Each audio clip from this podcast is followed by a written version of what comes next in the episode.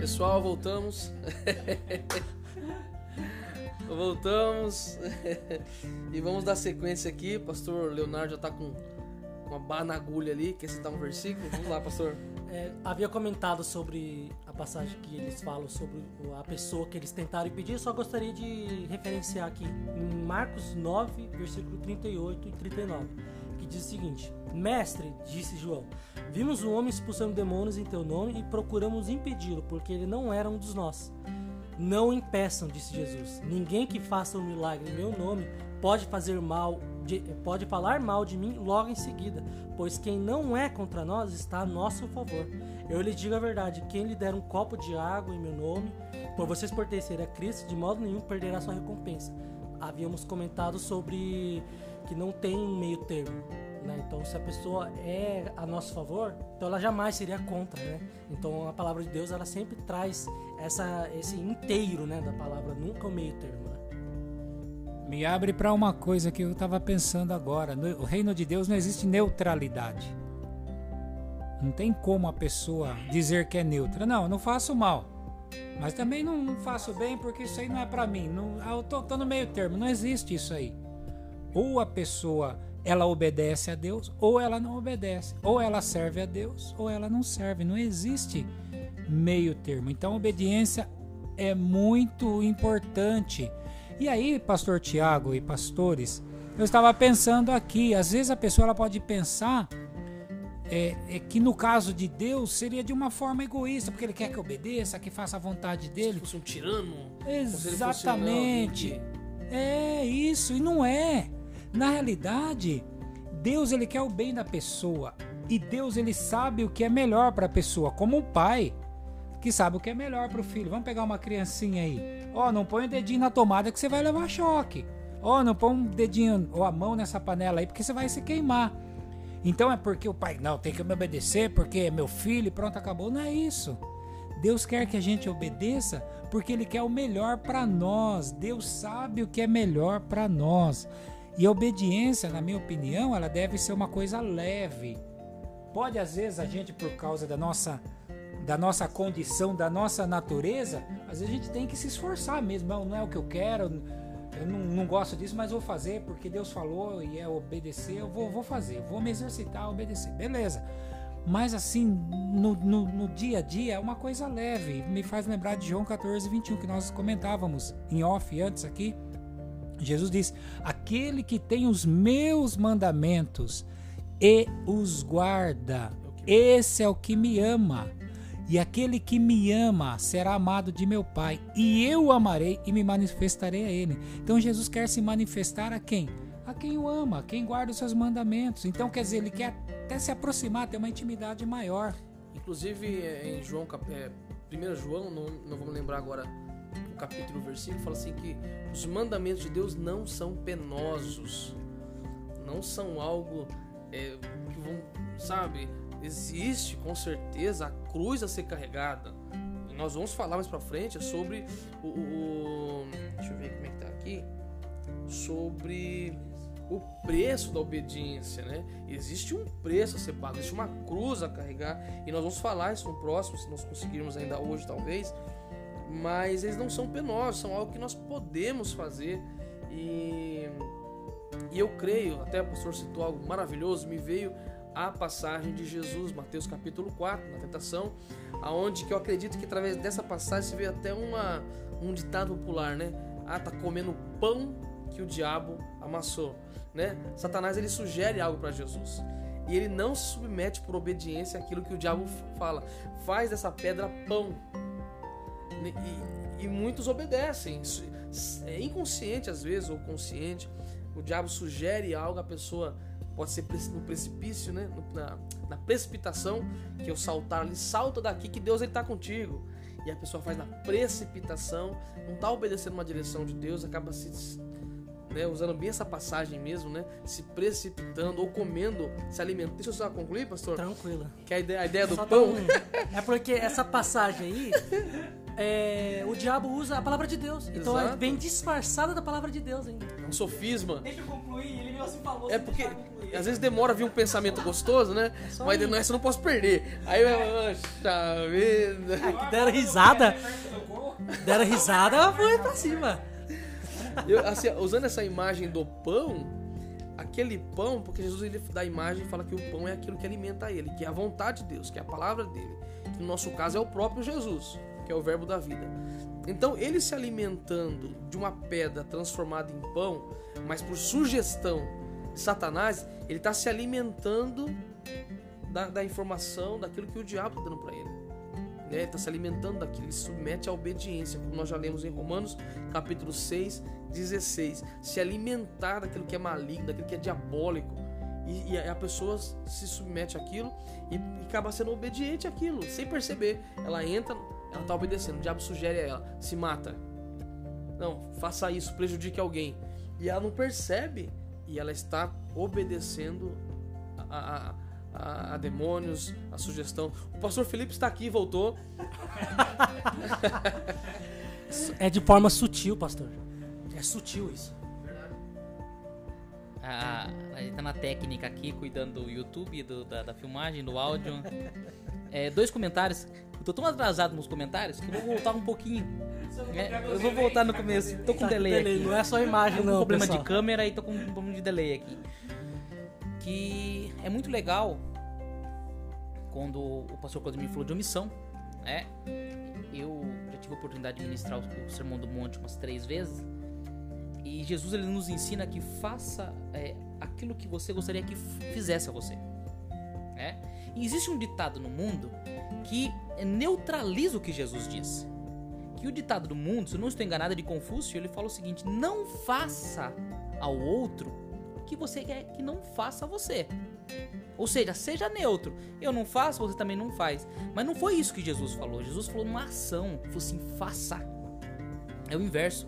Muitas vezes, quando nós somos nessa tentativa de não fazer algo, nós somos omissos, a omissão, né? Então, isso é muito legal, porque Jesus ele não nos estimula a ser omisso. Pelo contrário, ele está falando assim: faça o bem, faça aquilo que você quer que faça a você. O segundo comentário, ó, já voltando agora, acelerando aqui, é quando o pastor também cita João 14, um texto que eu gosto muito, João 14, 21, que... não existe a obediência sem amor. É isso que Jesus está falando, né? Isso é muito sério. Porque o testemunho meu é que por muito tempo eu tentei obedecer sem amar. E dói. É pesado. É cansativo. Tudo é moroso. Tudo é danoso demais. Ser cristão sem amar a Deus, sem amar a Jesus, é pesado.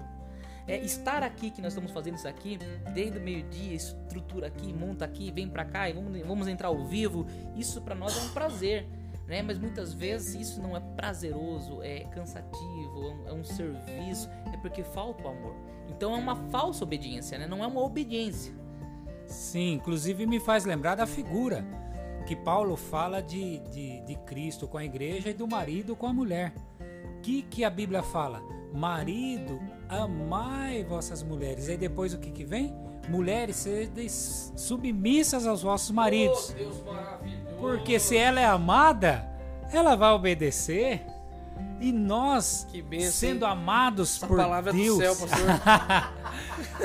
A gente sendo amado por Deus, pelo Senhor Jesus, olha, eu ouso dizer que é impossível a gente não obedecer. A gente pode até dar um vacilo, pode até tropeçar, cair, mas o amor dele nos sustenta, nos faz caminhar, porque o amor dele é que nos leva a essa obediência. Então, realmente, o amor tem que ser o nosso propulsor para nós obedecermos. Inclusive, é uma ilustração que o pastor Felipe sempre utiliza, né, em algumas das palavras onde ele ministra, que é realmente sobre o amor mesmo, né? Que ele traz realmente a figura da obediência. Hoje, num relacionamento, se você faz algo que o seu cônjuge ele se sinta triste, danifica de certa forma o relacionamento, a pessoa, por amor, ela deixa de fazer certas coisas. ela para de fazer isso, para de fazer aquilo. Então, o relacionamento com Jesus é semelhante, né? Quando nós estamos nos relacionando com Jesus, não vai ser algo forçado. Eu amo tanto a Jesus, ele me ama tanto, que eu irei deixar de fazer as coisas que deixam Jesus triste, que deixa Jesus daquilo que ele não se agrada. Eu paro de dar nome, né? Eu paro de dar nome ao pecado. Exato, eu paro de dar nome ao pecado para focar no amor a Jesus. Porque muitas vezes nós perdemos tanto tempo dando nome ao pecado, classificando, isso eu não posso fazer, isso eu posso fazer, isso eu preciso fazer, porque imagina, isso é admissível para um cristão fazer. Então eu não posso fazer isso, eu tenho que mudar isso, eu tenho que mudar aquilo. Então nós começamos imagine comigo que você tem uma batalha com 10, 15, 20, 30 tipos de pecadinhos, problemas particular de cada um. E quando nós entendemos que a obediência ela nos remete ao amor, que é a Jesus, eu me concentro apenas um ponto: amar Jesus. Em vez de lutar contra 20 situações, não, isso aqui eu tô melhorzinho, mas esse, como diz o pastor Tiago, esse porquinho é de estimação, não posso largar ele. Então eu me concentro em várias coisas que nos causam um cansaço espiritual, um cansaço físico.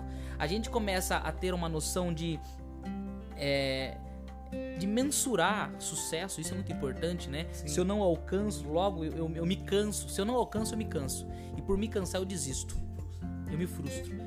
Mas por quê? Porque nós estamos perseguindo numa tentativa de eliminar pecados, dando nome a eles, né? E se nós irmos para Romanos no capítulo 7, nós veremos que não somos capazes de fazer isso.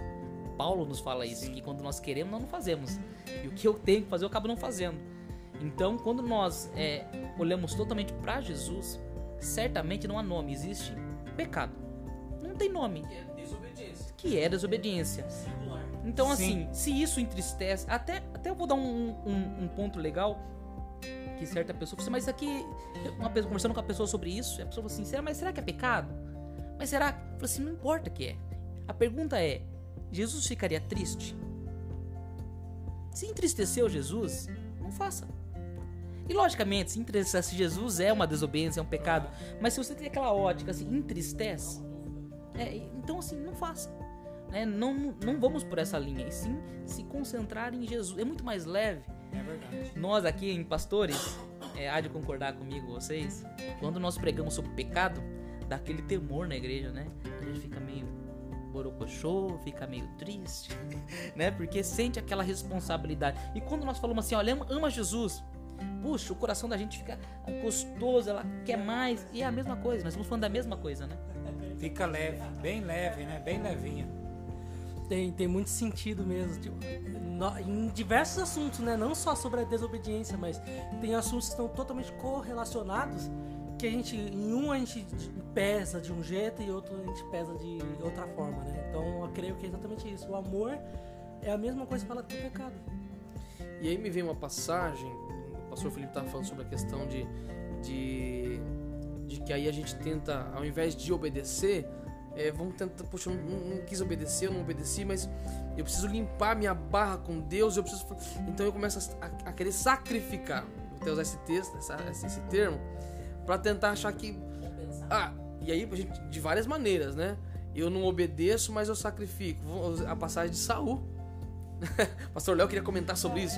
E tá saindo você na imagem aí. Tá saindo você na imagem aí, só que te amo. E... ele tinha uma palavra muito específica, né, sobre a vida dele, Samuel, representando Deus ali, representando a palavra de Deus. Nasceu, hein? Samuelzinho nasceu. Samuel nasceu, seja bem-vindo, muito bem-vindo Samuel, ao mundo. Parabéns, Samuel. Parabéns, Rômulo, Débora, que bênção. Deus abençoe. E aquela palavra específica para Saul, e Saul, ele tentado por tantas coisas, né, que talvez surgiram ali, creio que Satanás sussurrando no ouvido dele, não, você pode, vamos fazer o seguinte, em vez de você obedecer, sacrificar, pega esses bois, sacrifica, enfim, ele achou que poderia fazer de uma outra maneira, não, do jeito que ele achava melhor, né, enfim, eu posso fazer melhor do que Deus quer. Exato. Eu acho que Deus não é... Essa não é a melhor saída. Esse é o melhor jeito de resolver. E eu faço... E às vezes, né, tem que ser muito específico na direção que Deus lhe dá. E quando Saul ele deixa de obedecer à vontade específica de Deus, ele desobedece e parece... Confesso, pastor, que até antes de entender a fundo isso, eu achei que Deus estava sendo injusto.